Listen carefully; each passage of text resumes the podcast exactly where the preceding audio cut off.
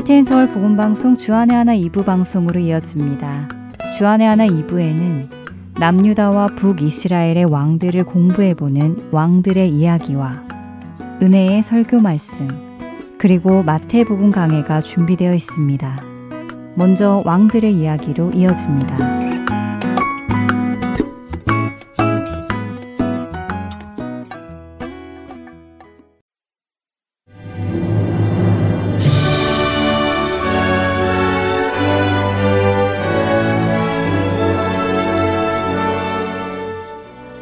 할텐 서울 복음 방송 청취자 여러분 안녕하세요. 왕들의 이야기 진행의 김민석입니다. 지난주부터 열왕기하 14장 1절에서부터 22절과 역대하 25장에 기록된 남유다의 구대왕 아마샤에 대해 함께 나누고 있습니다. 아마샤는 아람과의 전쟁에서 부상을 입고 부하들의 손에 죽임을 당한 남유다의 왕 요아스의 아들로 아버지 요아스가 죽자 뒤를 이어 남유다의 구대왕이 되었다고 지난 시간에 소개해 드렸습니다. 왕위에 오른 아마샤는 아버지 요아스를 죽인 신하들을 찾아 죽였지만 아버지의 죄로 말미암아 자녀를 죽이지 말라고 명하신 율법에 순종하여 그들의 자녀들은 죽이지 않았습니다. 이후 아마샤는 에돔과의 전쟁을 준비하게 되었지요. 그때 아마샤는 남유다의 군사만으로는 에돔과의 전쟁에 승산이 없다고 생각하여 은 100달란트라는 거액을 주고 북이스라엘에서 군사 10만 명을 사옵니다. 그의 그런 행동에 하나님께서는 선지자를 보내 아마샤가 우상을 섬기는 북이스라엘 군대와 함께 전쟁을 하면 하나님께서 함께하지 않으실 것을 경고하시지요. 이에 아마샤는 큰 돈을 주고 산 북이스라엘 군사들을 고향으로 돌아가도록 했습니다. 그리고 하나님의 말씀대로 남유다의 군사만 이끌고 나가 에돔과의 전쟁에서 큰 승리를 거두게 됩니다. 지금껏 그의 모습을 보면 하나님의 말씀을 따르고 하나님을 신뢰한 정직한 왕이었습니다. 하지만 아마샤는 에돔과의 전쟁을 승리로 이끌고 돌아오며 이해해야 할 수 없는 행동을 합니다. 역대하 25장 14절 말씀입니다. 아마샤가 에돔 사람들을 죽이고 돌아올 때에 세일 자손의 신들을 가져와서 자기의 신으로 세우고 그것들 앞에 경배하며 분양한지라. 하나님의 말씀을 지키고 하나님의 말씀에 따라 전쟁을 한 아마샤가 에돔의 신들을 가져와 섬기기 시작한 것입니다. 방금 자신이 패배시킨 족속이 섬기던 거짓 신을 받아들인 것입니다. 당시 나라와 나라의 전쟁은 각 나라가 섬기는 신의 전쟁과도 마찬가지였습니다. 사람들은 승리한 나라의 신이 패한 나라의 신보다 더 강하다고 믿었지요. 그런데 아마샤는 자신들에게 패한 족속의 신을 들여와 섬기는 이해할 수 없는 행동을 한 것입니다. 이런 아마샤의 행동에 대해 학자들은 아마샤가 우상숭배의 사악한 쾌락에 유혹을 받았거나 이렇게 하면 장차 에돔의 위협에서 피하는 데에 도움이 될 것이라고 판단하여 행한 일이었을 것이라고 추측합니다. 이런 아마샤에게 하나님께서는 선지자를 보내 경고하십니다. 역대하 25장 15절과 16절의 말씀입니다. 그러므로 여호와께서 아마샤에게 진노하사 한 선지자를 그에게 보내시니 그가 이르되 저 백성의 신들이 그들의 백성을 왕의 손에서 능히 구원하지 못하였거늘 왕은 어찌하여 그 신들에게 구하나이까 하며 선지자가 아직 그에게 말할 때에 왕이 그에게 이르되 우리가 너를 왕의 모사로 삼았느냐 그치라 어찌하여 맞으려 하느냐 하니 선지자가 그치며 이르되 왕이 이 일을 행하고 나의 경고를 듣지 아니하니 하나님이 왕을 멸하시기로 작정하신 줄 아노라 하였더라. 아마샤의 행동에 진노하신 하나님께서는 그에게 한 선지자를 보내셨습니다. 아마샤가 또다시 실수했지만 이번에도 그가 하나님 앞으로 돌이키기를 원하셨기 때문이지요. 그러나 이번 아마샤의 반응은 달랐습니다. 그는 선지자를 통해 하시는 하나님의 말씀을 듣지 않았지요. 오히려 하나님의 마음을 전하는 선지자에게 내가 언제부터 너를 고문관으로 삼았느냐며 맞아 죽기 싫으면 더 이상 아무 말도 하지 말라고 협박을 하지요. 이에 선지자는 하나님의 말씀을 듣지 않는 아마샤를 하나님께서 멸하기로 결정하셨다며 마지막 경고를 하고는 자리를 뜹니다. 하나님의 말씀 듣기를 거부한 아마샤의 마음은 교만해졌습니다. 그리고 에돔과의 전쟁에 승리한 것이 자신의 힘으로 이긴 것처럼 착각했지요. 지난 시간에 설명을 드렸었지만 에돔과의 전쟁을 위하여 아마샤에게 돈을 받고 왔던 10만의 북이스라엘 군대가 그냥 돌아가라는 아마샤의 말에 화가 나서 이스라엘로 돌아가는 길에 유대의 성읍들을 약탈하고 3천 명의 사람을 죽인 일이 있었습니다. 아마샤는 이 일에 화가 나 있었지요. 이에 아마샤는 북이스라엘의 왕 요아스에게 대면하자고 합니다. 대면하자는 것은 얼굴을 맞대고 만나자는 의미로 한번 싸워보자 하는 의미입니다. 아마샤가 요아스를 상대로 전쟁을 선포한 것이지요. 아마샤에게 도전을 받은 북이스라엘의 요아스. 그는 아마샤에게 사신을 보내 다음 같은 이야기를 전합니다. 역대하 25장 18절과 19절의 말씀입니다.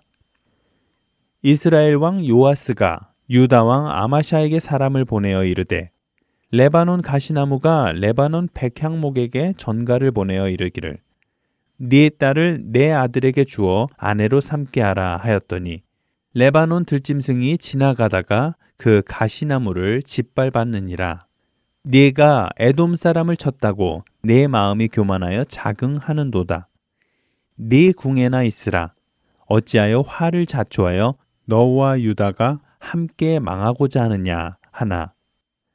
요아스는 자신을 백향목에 비유하고 아마샤를 볼품없는 가시나무에 비유하며 아마샤와 남유다를 무시합니다. 너는 나와 상대가 되지 않으니 짓밟히기 싫으면 감히 나와 싸울 생각하지 말아라. 네가 에돔 사람들을 이겼다고 마음이 교만해졌나 본데 괜히 화를 자초하지 말고 얌전히 있어라 하고 경고를 한 것이지요. 사람이 교만해지면 충고를 듣지 않지요. 마음이 교만해진 아마샤는 요아스의 말을 듣지 않고 북이스라엘과 전쟁을 합니다. 결국 북이스라엘 왕 요아스와 남유다 왕 아마샤는 예루살렘 근방인 베세메스에서 전쟁을 하게 되는데요. 북이스라엘의 요아스 왕은 이곳에서 유다 왕 아마샤를 생포하고 큰 승리를 거두지요. 요아스는 예루살렘 성벽을 에브라임 문에서부터 성 모퉁이 문까지 400규빗을 헐고 하나님의 전 안에서 에돔의 종이라는 의미의 이름을 가진 오벳 에돔이 지키는 모든 금, 은과 그릇, 왕궁의 재물을 빼앗고 사람들을 볼모로 잡아 사마리아로 돌아갔다고 성경은 기록합니다. 약 182m나 되는 길이의 예루살렘 성벽을 모두 무너뜨리고 예루살렘 성전과 아마샤의 왕궁 모두가 약탈을 당한 것입니다.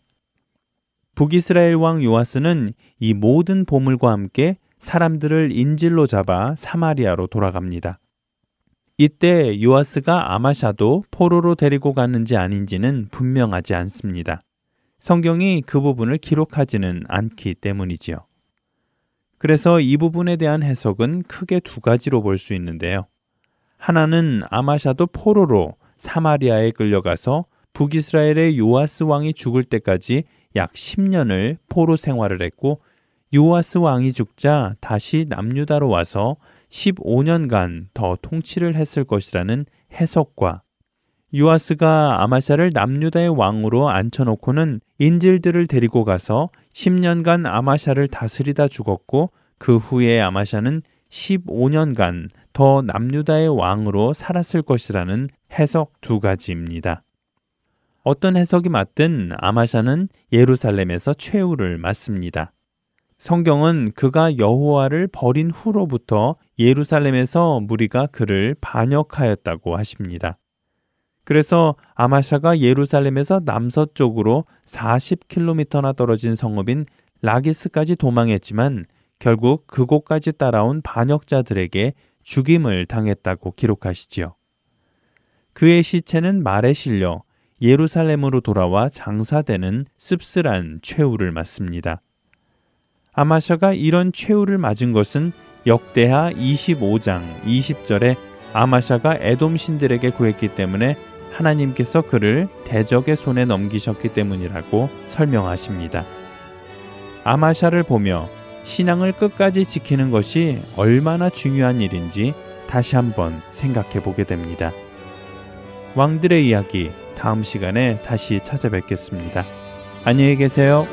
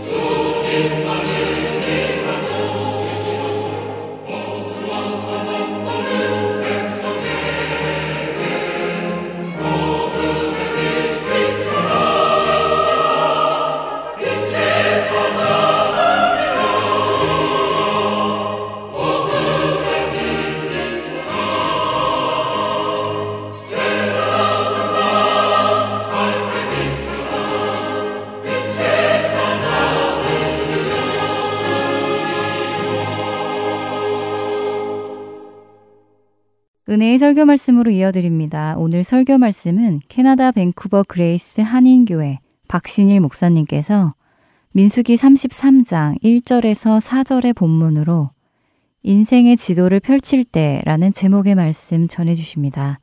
은혜 시간 되시길 바랍니다.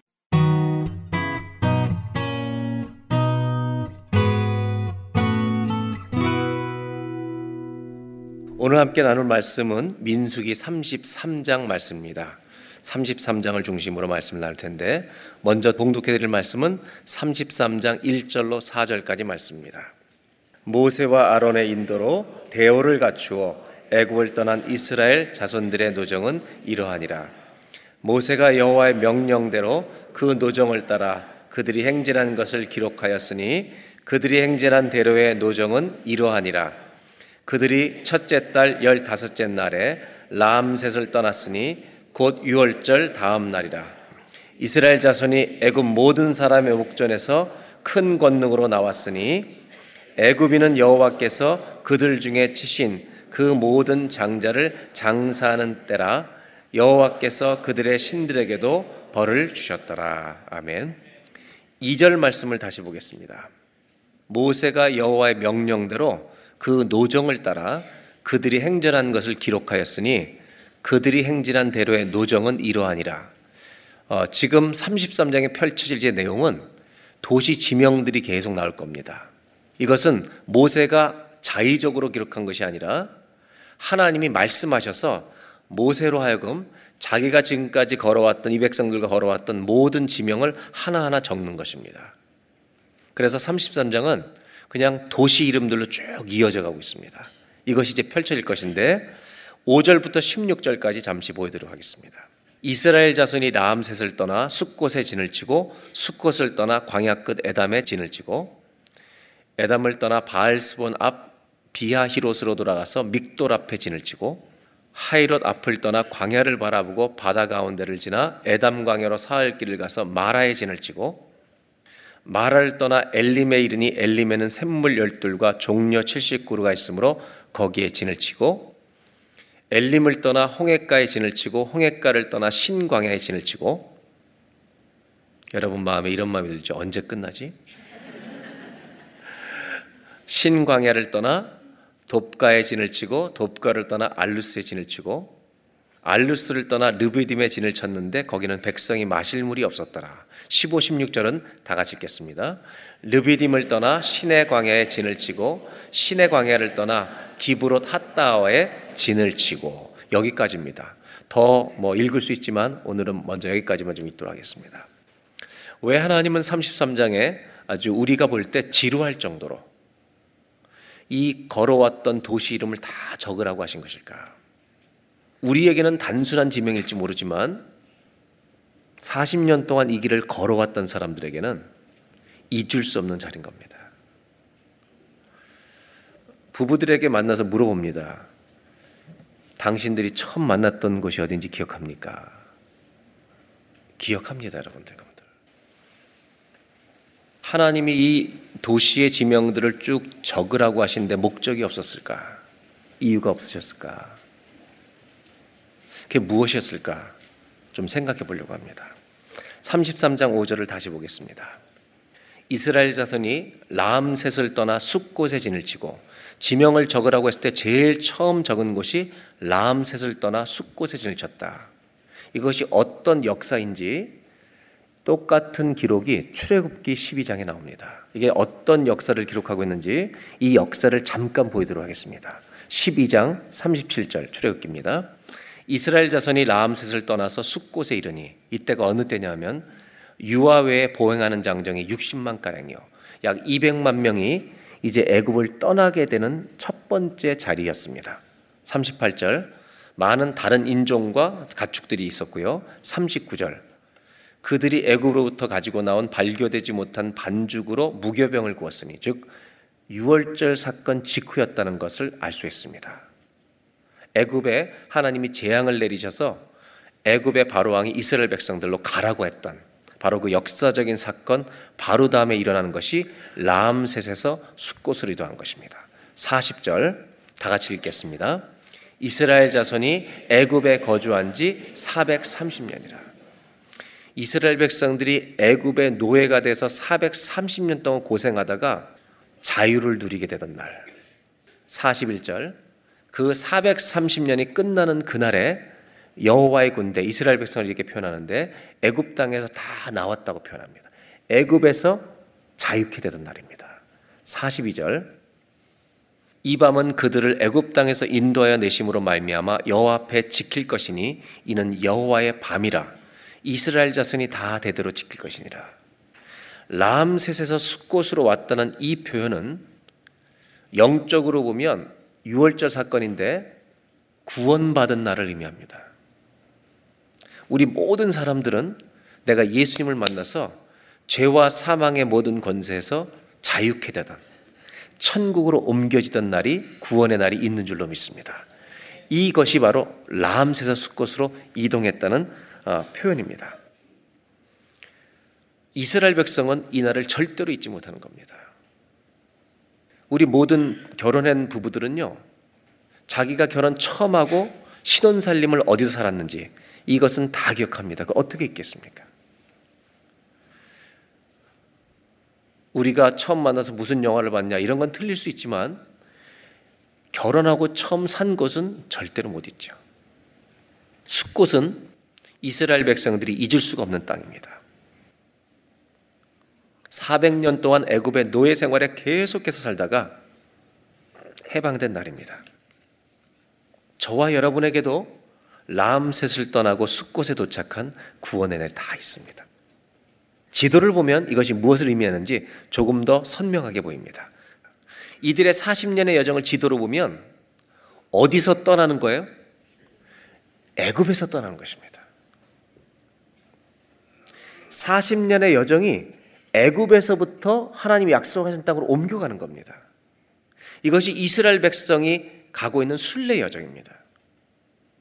우리 신앙의 여정은 신앙인의 길은 신앙인의 순례는 어디서부터 떠나서 어디로 가는 것이어야 합니다. 성경이 보여주고 있는 건 뭐냐면 왜 지명을 자꾸 적어보라고 하냐면 이 지명을 적어보니까 구원의 의미가 뭔지를 알게 되는 겁니다. 구원은 인생의 목적지가 바뀌는 겁니다.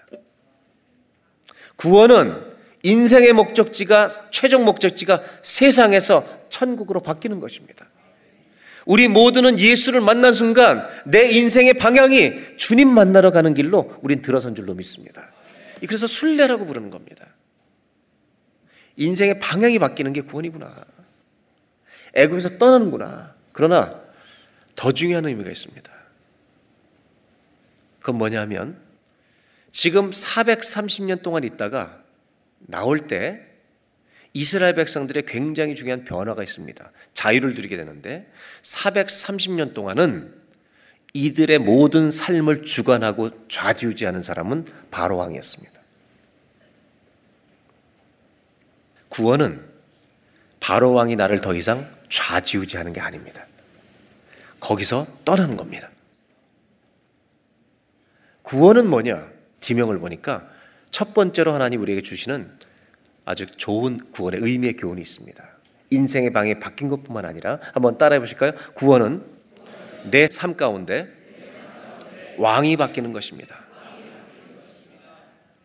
나를 다스리는 주인이 바뀌는 겁니다. 이게 구원입니다. 이거는 우리가 정말 잊지 말아야 합니다. 신앙생활 할 때 평생 잊지 말 것은 나는 내가 예수를 믿는 순간 누가 바뀌었어요? 왕이 바뀐 겁니다. 여러분 이 지도 보시면 람셋을 떠나 숫곳이라는 곳에 도착하는데 여전히 아직 애굽입니다. 땅은 애굽입니다. 애굽에서 살고 있는데 더 이상 바로 왕의 명령이 힘을 발휘하지 않습니다. 어느 곳에 사느냐가 중요한 게 아닙니다. 누구의 말을 듣느냐. 그것이 나라를 결정하는 겁니다. 여러분, 어느 곳에 살든지 왕 대신 주의 말씀을 듣고 살아가시길 바랍니다. 그것이 구원입니다. 물론 가끔 넘어질 때도 있습니다. 제가 총각으로 목회하다가 결혼해 보니까 정말 편리하고 좋은 점이 너무 많더라고요. 첫째 없던 TV도 들어와. 뭐 모든 제가 혼자든 모든 빨래를 다 해줘. 얼마나 많은 도움이 되는지 몰라요. 정말 100가지가 넘는 좋은 편한 점이 생겨요. 근데 불편한 게 하나 딱 있더라고요. 늘 계셔 이분이. 내가 잘못하고 좀 이럴 때 없었으면 좋겠는데 평생 같이 있는 거예요. 운전하다가 좀 막 달리고 싶을 때 막 달리다 그러면 그분이 옆에서 목사님 이렇게 얘기하는 거예요. 불편해요. 내가 잘못할 때는 불편한 거예요. 누가 같이 있는 게. 여러분 우리들은 세상을 다시 왕으로 삼을 때가 있습니다.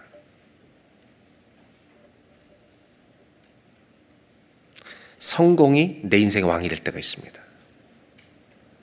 돈이 왕이 될 때가 많습니다. 근데 한 가지 증거가 있습니다. 죄송한 겁니다. 그렇게 살면 주님께 죄송합니다. 이 주님께 죄송하다는 이 증거는 뭐냐? 내 뼛속에 고백이 있다는 말입니다. 주님이 나의 왕이십니다. 이 고백이 있기 때문에 괴로운 겁니다.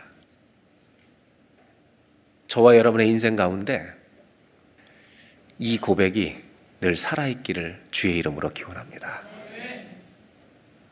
하나님이 나의 왕이십니다. 그리고 혹시라도 넘어질 때마다 주님 앞에 죄송한 마음이 살아있다면 우리의 고백은 변함이 없는 것입니다. 다시 회개하고 돌아와서 주님만을 왕으로 모시고 사는 이런 아름다운 인생의 지도가 우리 안에 펼쳐질 수 있기를 주의 이름으로 축원합니다. 여러분 지도를 쫙 펼쳐놓고 보면 많은 생각이 들 것입니다. 그래 내가 넘어진 자리도 있지. 오늘 성경에 나오는 지명은 42개의 지명이 나옵니다. 42개. 이 도시는 42개의 도시는 세 개의 카테고리로 분류가 됩니다. 첫 번째 카테고리는 하나님이 역사하신 도시들입니다. 하나님이 강력하게 도와주신 하나님의 역사를 우리에게 보게 하신 하나님의 신실하심을 깨닫게 하신 이런 도시들이 첫 번째 도시입니다. 두 번째 카테고리는 이스라엘 백성들이 죄로 인해서 넘어졌던 도시들입니다. 참 적을 때 부끄러운 도시들입니다. 내 죄가 기억나는 도시들입니다. 이게 두 번째 도시입니다. 세 번째 도시는 아무 일도 일어나지 않은 곳입니다. 그냥 아주 평범한 도시들. 그냥 지나가는 것처럼 느꼈던 도시들입니다. 셋으로 분리될 수 있습니다. 첫 번째로 33장 6절 숫꽃 숫꽃을 떠나 광야 끝 에담에 질리시다. 이 광야 끝 에담은 이스라엘 백성들에게 정말 감격스러운 자리입니다. 광야 끝 에담이 어떤 곳인지 출애굽기 13장이 이렇게 표현합니다. 그들이 숫곳을 떠나서 광야 끝 에담에 장막을 치니 지금 똑같은 도시가 출애굽기에 나오죠. 여기서 어떤 일이 벌어지냐면 13장 21절을 다 같이 읽겠습니다. 여호와께서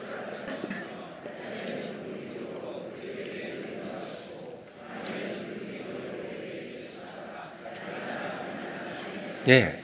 이 광야 끝 에 담은 이스라엘 백성에게 하나님이 불기둥과 구름 기둥으로 인도해 주신 곳입니다. 이것을 시작하신 것입니다. 이스라엘 백성들의 마음이 얼마나 뜨거웠겠습니까? 우리를 건져내셨죠. 첫사랑이죠, 뭐 완전히. 저와 여러분의 인생 가운데는 살았던 도시에는 인생의 어떤 시간 시간 순간들에는 하나님이 이렇게 우리를 건져 주시고 인도하신 흔적들이 다 있습니다.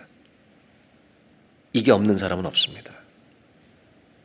22절 낮에는 구름 기둥 밤에는 불 기둥이 떠나지 않았다. 이것이 이스라엘 백성을 인도하신 하나님의 역사입니다. 이것만이 아닙니다. 33장 9절에는요. 엘림이 있습니다. 그 마라라고 하는 물이 없어서 고생했던 지역을 떠났는데 엘림에 도착하니 거기는 샘물 열둘이 있고 종려 70그루 사막의 오아시스가 있었다는 것입니다. 여러분 우리 인생을 살다 보면 그렇게 힘든데 정말 샘물이 터지듯 은혜의 날이 올 때가 있는 것입니다. 얼마나 감격스러운 것입니까? 이런 도시들을 보여주시는 이유는 목적이 있겠죠. 내가 너를 붙들고 여기까지 왔다. 내가 네 손 꼭 붙들고 여기까지 걸어왔다라는 것을 가르쳐 주는 겁니다. 두 번째 도시는 넘어진 도시들입니다. 민수기 33장에 몇 가지만 소개하겠습니다. 마라, 물이 없어서 막 소리 소리 지르고 원망했던 것입니다. 역시 르비딤 물이 없어서 원망했던 것입니다. 기브로 핫다와는 어떤 것이냐? 민수기 11장에요. 먹을 게 없다고. 마늘도 없다, 수박도 없다, 부추도 없다 계속 원망해 가지고요. 하나님이 니네들이 지겹도록 먹도록 매출하기를 보내신다고. 그래서 그들이 먹기 전에도 하나님이 재앙을 내리셔서 많은 사람들을 하나님께서 심판하신 그래서 기브롯 핫다와 탐욕의 무덤이다 라고 했던 곳입니다. 가데스는 모세가 물이 없자 말로 반석에서 물을 내라고 하시는데 화가 나가지고 반석을 두 번 칩니다. 물이 터지지만 이 일로 모세는 가난 땅에 못 들어갑니다. 그래서 여호와 다투었다. 무리바라고 명명되었던 도시입니다. 이런 도시들은 우리로 말하면 내 인생의 영적으로 넘어졌던 곳들입니다. 이 도시를 거론할 때마다 수치스러운 곳입니다. 내 부끄러움이 드러난 곳입니다. 이것을 왜 보여주실까요? 여러분, 우리의 인생의 지도에는 이런 도시가 있습니까? 없습니까? 있습니다. 왜 보여주실까요?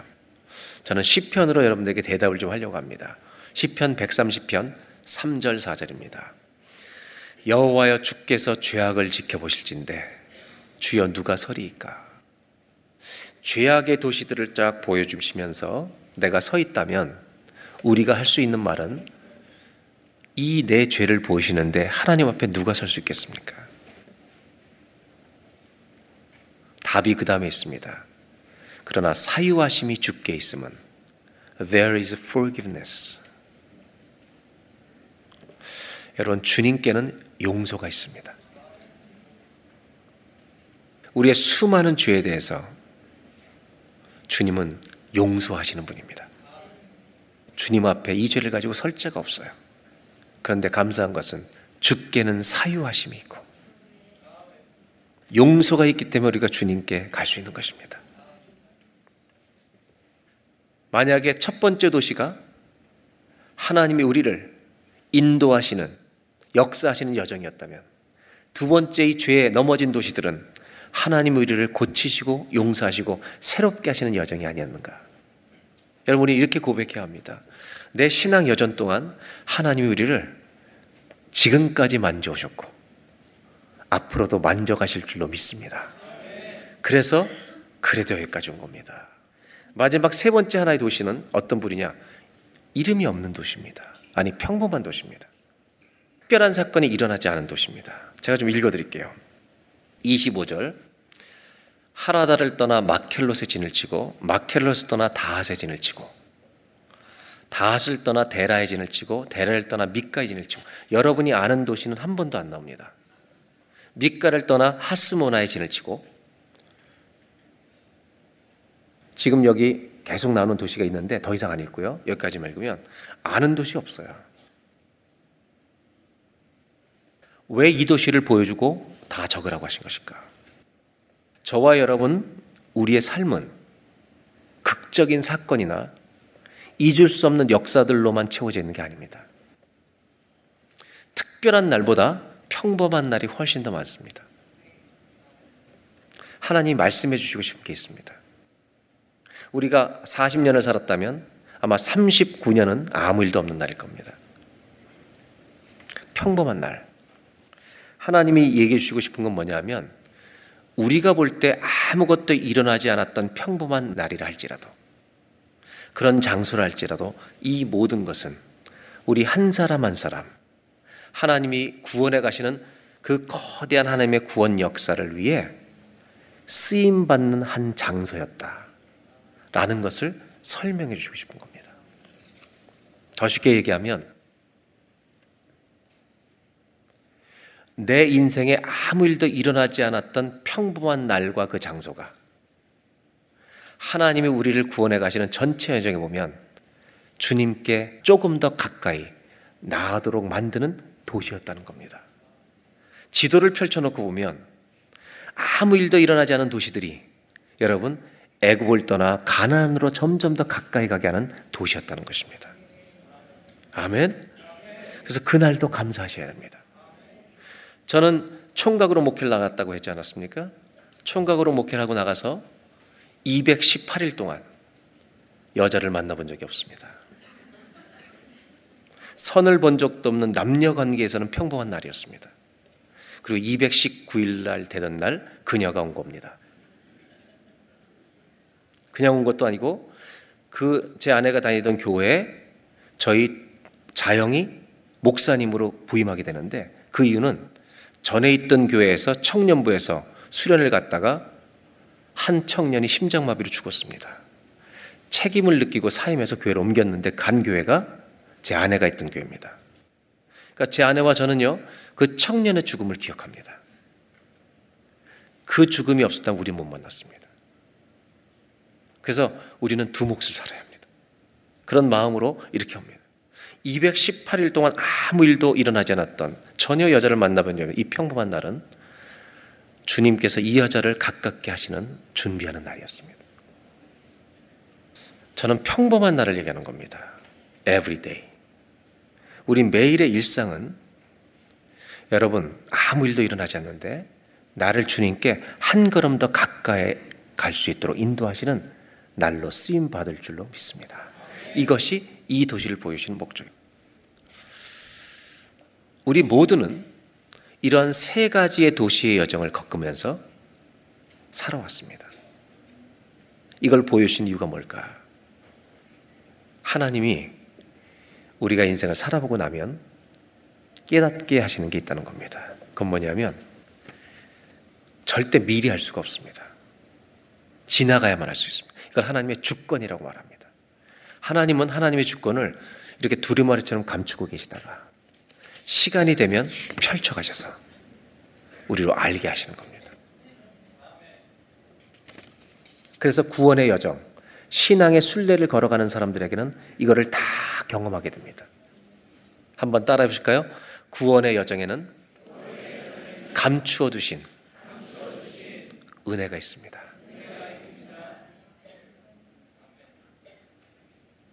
그 믿음의 길을 신앙의 길을 따라서 쭉 순례길을 걷다 보면 막혔던 문이 열리기도 하고요. 내가 잘못된 길로 가려고 하는 길을 하나님 막아주시기도 하고. 저는 확신합니다. 하나님은 이스라엘 백성을 애굽에서 나오라 하실 때 그냥 나오라게 하신 게 아닙니다. 홍해 바다를 갈라 주실 계획을 감추어 놓고 기다리시는 겁니다. 광야에서 40년 동안 줄 만나와 매출의 음식을 천국에 준비해 놓고 나오라고 하십니다. 저와 여러분의 남은 신앙의 여정을 걸어갈 때 여러분 우리를 위해서 감추드린 은혜가 있다는 걸 기대하고 간다는 것은 얼마나 매일이 감격일 수 있겠습니까? 그 은혜를 누리고 사는 저와 여러분 되시기를 주의 이름으로 축복합니다. 기대하며 사시길 바랍니다. 문제도 많지만 아니요. 은혜가 더 클 것입니다. 마지막으로 이제 결론을 좀 나누려고 합니다. 42개의 도시입니다. 42는 우리 구구단으로 말하면 몇과 몇을 곱하면 40입니까? 67. 67이 40입니다. 이 67의 40이란 의미를 학자들은 어떻게 풀고 있냐면 이 숫자를 풀어낸 학자도 있습니다. 이런 의미가 있다. 6이라고 하는 숫자와 7이 합쳤는데 7이 완전 숫자라요. 7이라는 한 번의 한, 한 세트의 도시의 여정이 여섯 번 반복된 것입니다. 7이라는 도시의 세트가 여섯 번 반복된 거예요. 7은 완전 숫자이기도 하지만 안식의 숫자입니다. 그렇다면 이제 가난에 들어갈 나머지 7개 도시의 세트는 아, 안식의 세트구나.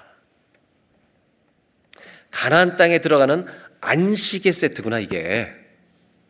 이렇게 가능성을 가지고 해석하는 겁니다. 아주 일리가 있습니다. 6, 7이 40이니까. 40년을 걸어온 이 사람들에게 마지막 가나안 땅에 들어가게 돼서 써야 될 도시들 일곱 개는 아마도 안식의 도시일 것인데 그런데 이 안식은 그냥 주어지는 게 아니라 가나안 땅에 들어가서 이 가나안들과 타인들과 전쟁을 해서 다 정복해서 완전히 내어 쫓을 때에만 안식이 온다고 말하고 있습니다.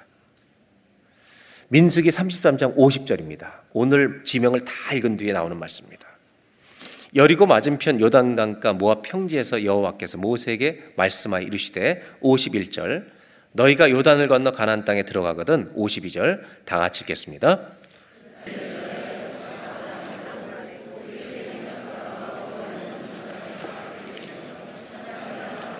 다 하려는 겁니다. 전부 다 내어 몰라는 겁니다. 왜냐하면 우상을 섬기기 때문에 너희들을 이상한 대로 인도할 수 있다. 55절입니다.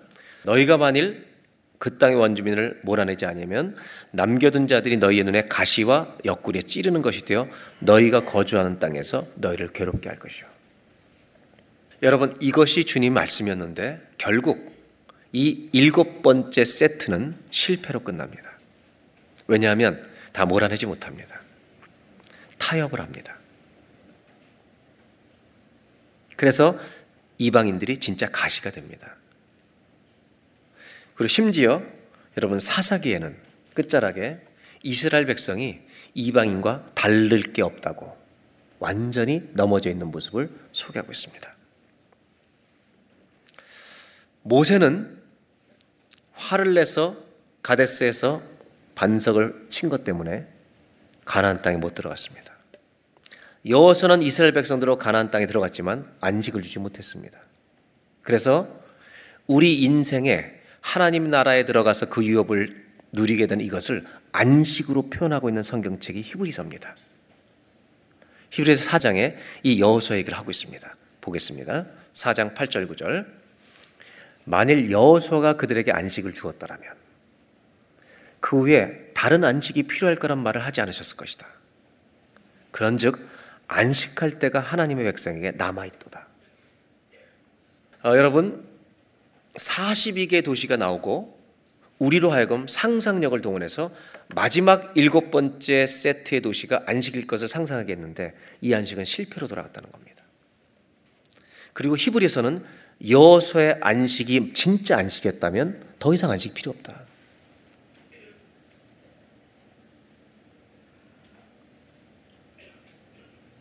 성경 뭘 얘기하는지 아십니까? 우리가 안식을 우리 힘으로 취할 수 있겠냐? 불가능하다. 모세도 안 되고 여호수도 안 됩니다. 모든 전쟁을 죄와의 전쟁에서 이기신 분. 우리의 죄를 위해 모든 짐을 지고 십자가에서 돌아가신 분. 이 예수 그리스도만이 우리의 마지막 번째 일곱 번째 세트의 안식. 이것을 주실 분이 오직 예수 그리스도. 이것을 남겨둔 것이 바로 구약의 메시지란 것입니다. 우리에게 영원한 안식을 주실 분은 예수님밖에 없습니다. 우리의 힘으로 안식을 누려 한다면 우리는 절망입니다. 약속의 땅에 들어간다고 안식이 오는 게 아닙니다. 모든 사람의 인생에 예수님이 오셔야만 안식이 되는 것입니다. 그래서 이 모든 것을 이루신 예수님만이 이 말을 하실 수 있는 자격이 있습니다.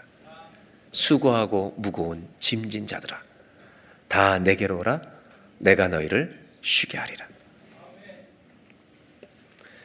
그리고 우리는 그 주님을 만나는 날, 최종 목적지는 가나안이 아니기 때문에 우리의 최종 목적지는 주님 품일 줄로 믿습니다.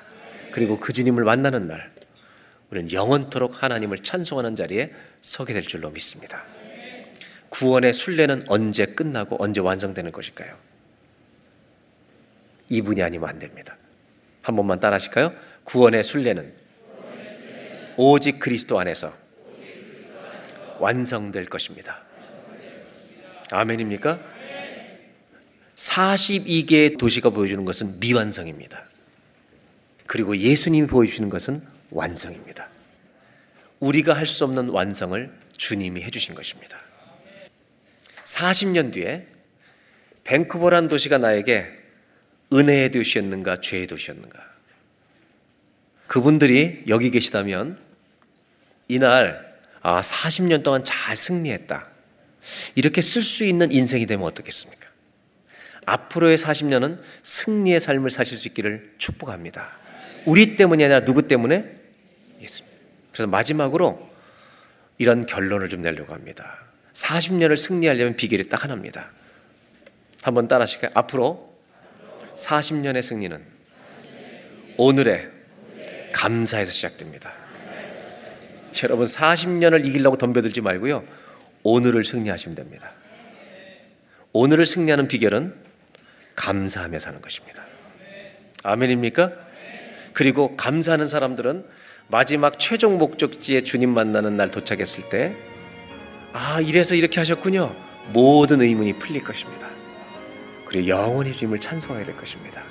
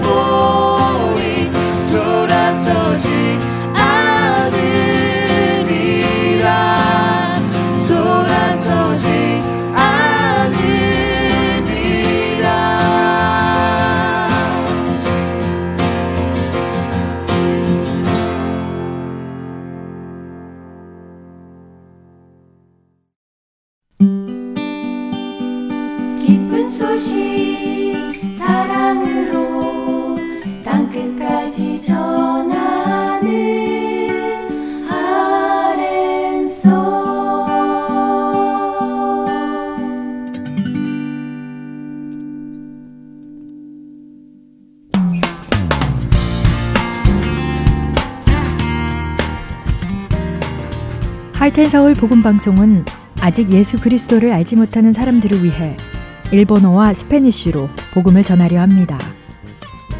어둠 속에서 빛을 찾지 못하는 그들에게 참 빛이신 예수 그리스도의 복음을 전하는 이 사역에 번역으로 동참하실 분들은 하텐 서울 복음 방송 전화 602-866-8999로 연락 주시기 바랍니다.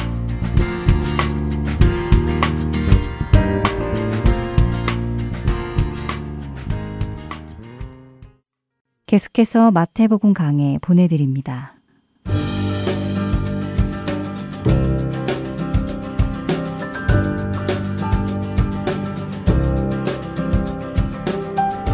하트앤 서울 복음방송 애청자 여러분 안녕하세요.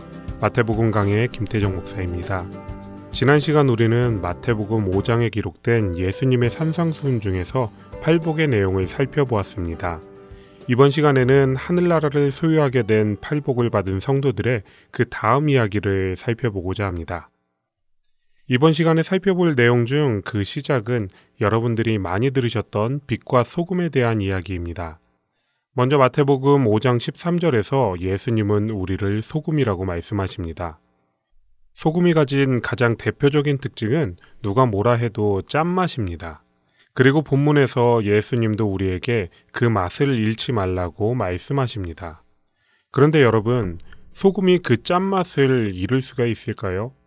대부분의 음식은 유통기한이 지나면 맛이 변하긴 하지만 소금은 음식이 상하지 않도록 하는 방부제 역할을 하는데 과연 그런 소금이 맛을 잃을 수 있을까요? 여기에 대해서 학자들은 몇 가지 가설을 제시하는데요.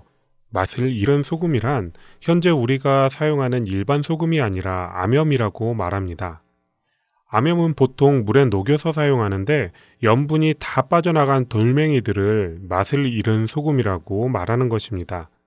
또한 어떤 학자들은 사해에서 건조된 불순물이 함께 있는 소금 덩어리 중에서 수분에 의해서 염분이 빠져나간 나머지를 맛을 잃은 소금이라고 주장하기도 합니다.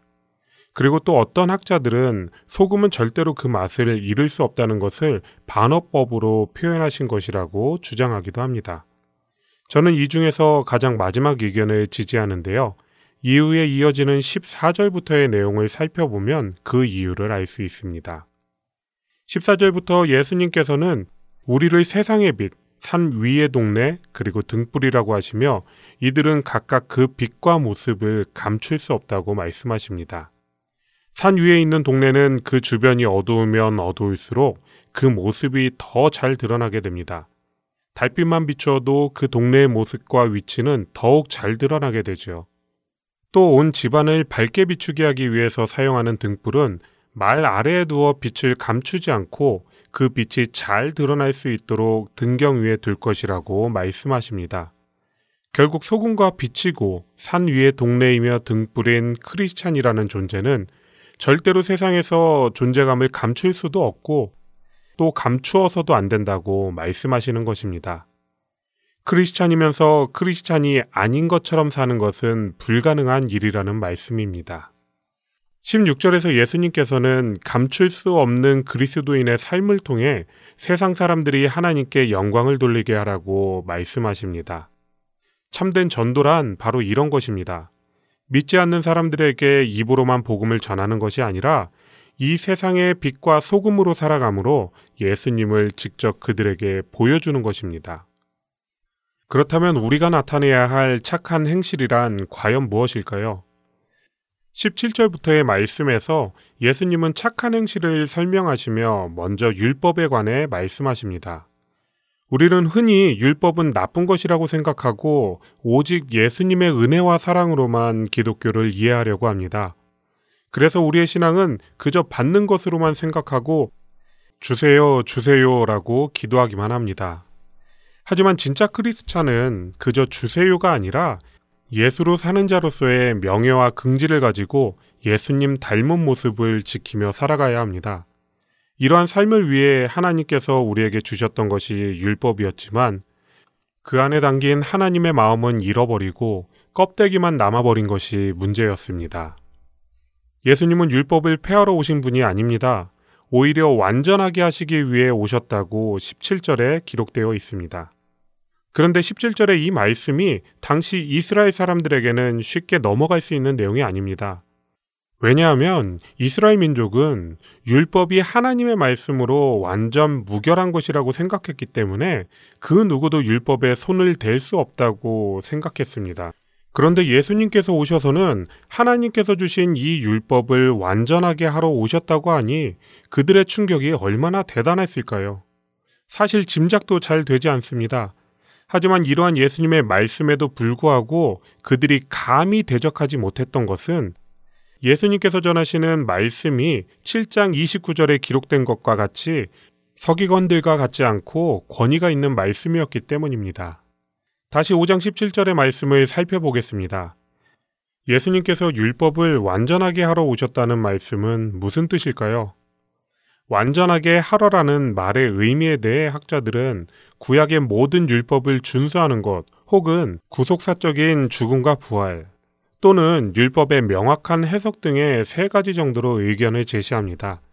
이 중 저는 5장 전체의 흐름을 생각해 볼 때 마지막 견해인 율법의 진짜 의미를 알려주시고 잘 지키게 하는 것을 의미한다고 생각하는데요. 실제로 21절부터 예수님께서는 옛 율법을 말씀하시고는 그 율법의 참된 뜻을 되살리셔서 새로운 계명으로 우리에게 주시는 것을 볼 수 있습니다. 그런데 율법을 하나하나 설명해 주시기에 앞서 먼저 율법은 아주 작은 것 하나라도 없어지지 않을 것이고 그것을 가르치며 지키는 자가 하늘나라에서 큰 자가 된다고 18절과 19절에서 말씀하십니다. 그리고는 20절에서 우리의 의가 서기관과 바리새인들의 의보다 낫지 못하면 천국에 들어가지 못한다고 말씀하십니다. 성경을 공부하고 가르치는 서기관들, 하나님의 율법을 철저히 지키기 위해 장로들의 유정까지 만들어 지키던 바리새인들, 이들은 율법의 의로는 흠이 없는 사람들이었습니다. 그만큼 율법을 잘 지키는 사람들이었습니다. 그런데 예수님께서는 이들의 의보다 더 나은 의가 필요하다고 말씀하십니다. 그렇지 않으면 결코 천국에 들어가지 못한다고 말씀하시지요. 그렇다면 이들의 의보다 더 나은 의는 과연 어떤 의일까요? 21절부터 예수님은 율법의 참된 의미를 설명하시면서 서기관과 바리새인들의 의보다 더 나은 의가 무엇인지를 설명해 주시기 시작하십니다. 살인, 간음, 이혼, 맹세, 복수, 사랑이라는 여섯 가지의 율법의 진정한 의미를 설명하십니다. 먼저 21절부터 26절까지는 살인하지 말라는 내용을 말씀하시는데 예수님께서는 살인하지 않는 것 뿐만 아니라 형제 간의 다툼과 마음의 문제까지도 말씀하십니다. 22절에 기록된 라가라는 단어는 문자적으로는 바보라는 뜻이지만 그 문화권에서는 라가라는 단어는 문자적인 뜻과는 비교할 수도 없는 모욕적인 말이라고 합니다. 하지만 형제에게 라가라고 하는 것이 아무리 지나친 말이라고 해도 말 좀 심하게 했다고 지옥불에 들어간다는 것은 좀 너무한 것처럼 보이지 않으십니까? 실제로 사람을 때리고 물리적으로 피해를 준 것도 아닌데 말입니다. 하지만 그것은 세상의 가치관입니다. 하나님은 중심을 보시는 하나님이십니다. 우리 마음속의 동기를 아시고 그 마음을 지키라고 말씀하시는 분입니다. 그리고 그러한 마음이 준비된 자만이 하나님께 예배할 수 있다고 23절과 24절에서 말씀하십니다. 예배는 하나님과의 관계를 의미합니다. 하나님과의 관계를 온전히 하기 위해서는 먼저 내 이웃과 형제와의 관계가 정리되어야 한다는 것입니다. 이웃과의 관계는 원수가 되었지만 나는 하나님께 예배드렸으니 아무 상관없어라는 말은 이루어질 수 없다는 것입니다. 27절부터는 간음에 관한 말씀이 기록되어 있는데 먼저 다루었던 살인과 마찬가지로 마음으로부터의 문제를 지적하십니다. 28절에는 음욕을 품는 것만으로도 이미 마음에 간음하였다고 말씀하셨고 29절과 30절에는 이런 마음의 범죄를 갖게 하는 것이 우리의 몸이라면 그 몸이라도 잘라내어서 마음으로 죄를 짓지 말라고 말씀하십니다. 우리는 믿음을 이야기하면서 천국에 가는 것을 너무 쉽게 생각하는데 진짜로 우리에게 믿음이 있다면 예수님께서 말씀하신 것처럼 나의 눈과 손을 자를 정도로 죄를 미워하고 경계해야 하지 않을까요? 31절과 32절에는 이혼에 관한 문제가 등장합니다. 이 당시에 남성들은 현재 우리 시대의 사람들처럼 이혼에 대해 너무 쉽게 생각하고 있었습니다. 모세는 남편들의 완악함을 알았기 때문에 이혼당하는 아내들을 오히려 보호하기 위해서 이혼 증서를 주라고 말하였지만 남성들은 오히려 이 규정을 악용해서 이혼이 정당한 것처럼 여겼습니다. 하지만 예수님께서는 32절에서 누구든지 음행한 이유 없이 아내를 버리면 이는 그로 가늠하게 함이요라고 말씀하시며 배우자의 부정으로 인한 이혼이 아닌 모든 이혼은 죄라고 말씀하십니다. 또한 여기에 그치지 않고 또 누구든지 버림받은 여자에게 장가드는 자도 가늠함이니라라고 말씀하시며 재혼에 대한 문제까지도 언급하십니다.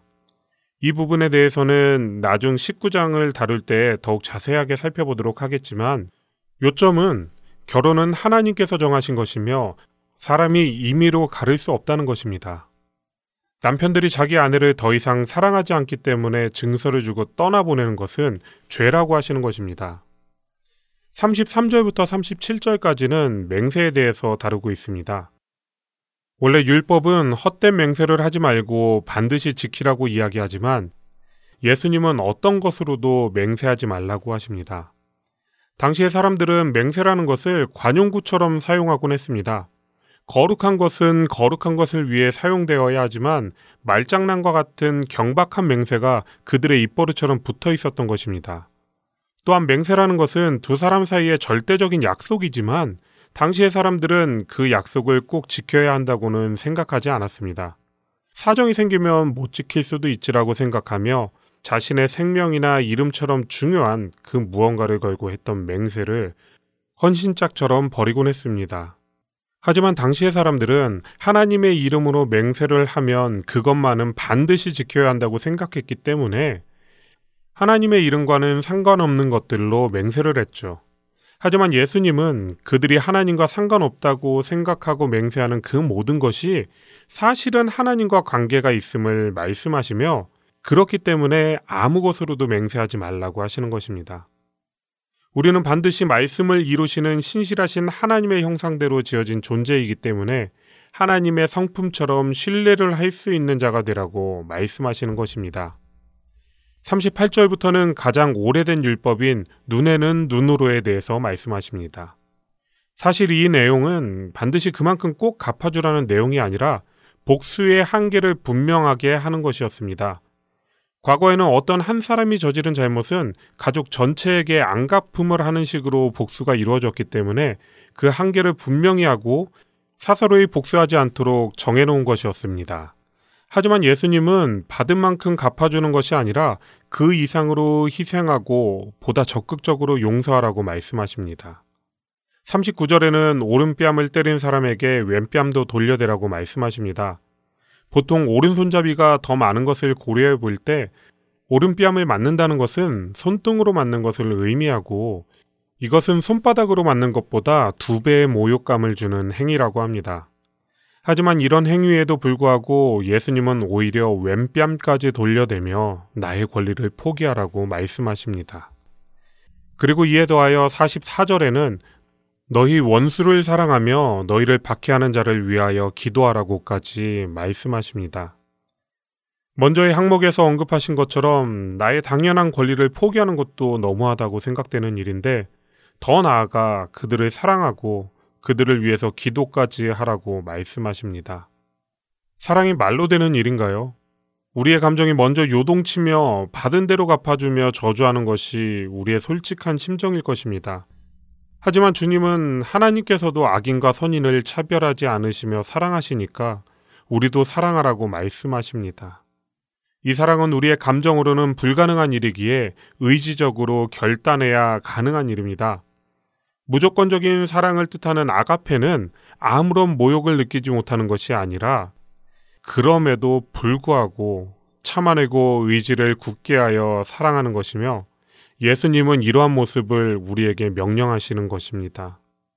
왜냐하면 이러한 모습이 세상과 우리를 구분하며 하나님을 나타내는 가장 강력한 증거이기 때문입니다. 이러한 일들이 완성된 율법이며 48절에 기록된 대로 하나님의 온전하심을 이루는 일이며 서기관들과 바리새인들의 의보다 더 나은 의입니다. 오늘은 마태복음 5장을 통해서 팔복의 은혜를 받은 사람들이 어떻게 살아야 하는지를 살펴보았습니다. 하나님의 자녀가 되어 세상의 빛과 소금으로 살아간다는 것은 결코 만만한 일이 아닙니다. 우리의 마음속 생각까지도 다스려야 하고 신뢰를 줄 수 있어야 합니다. 또 손해를 보더라도 베풀고 희생하고 원수까지도 사랑하는 일입니다. 하지만 바로 지금 그리고 훗날의 천국이 우리의 것이기 때문에 우리는 이 길을 걸어갈 수 있습니다. 지금도 우리의 손을 잡고 함께 걸어가시며 위로하시고 격려하시는 하나님의 그 사랑을 누리며 또 한 주 살아가시는 애청자 여러분이 되시길 기대하면서 마태복음 강해 마치겠습니다.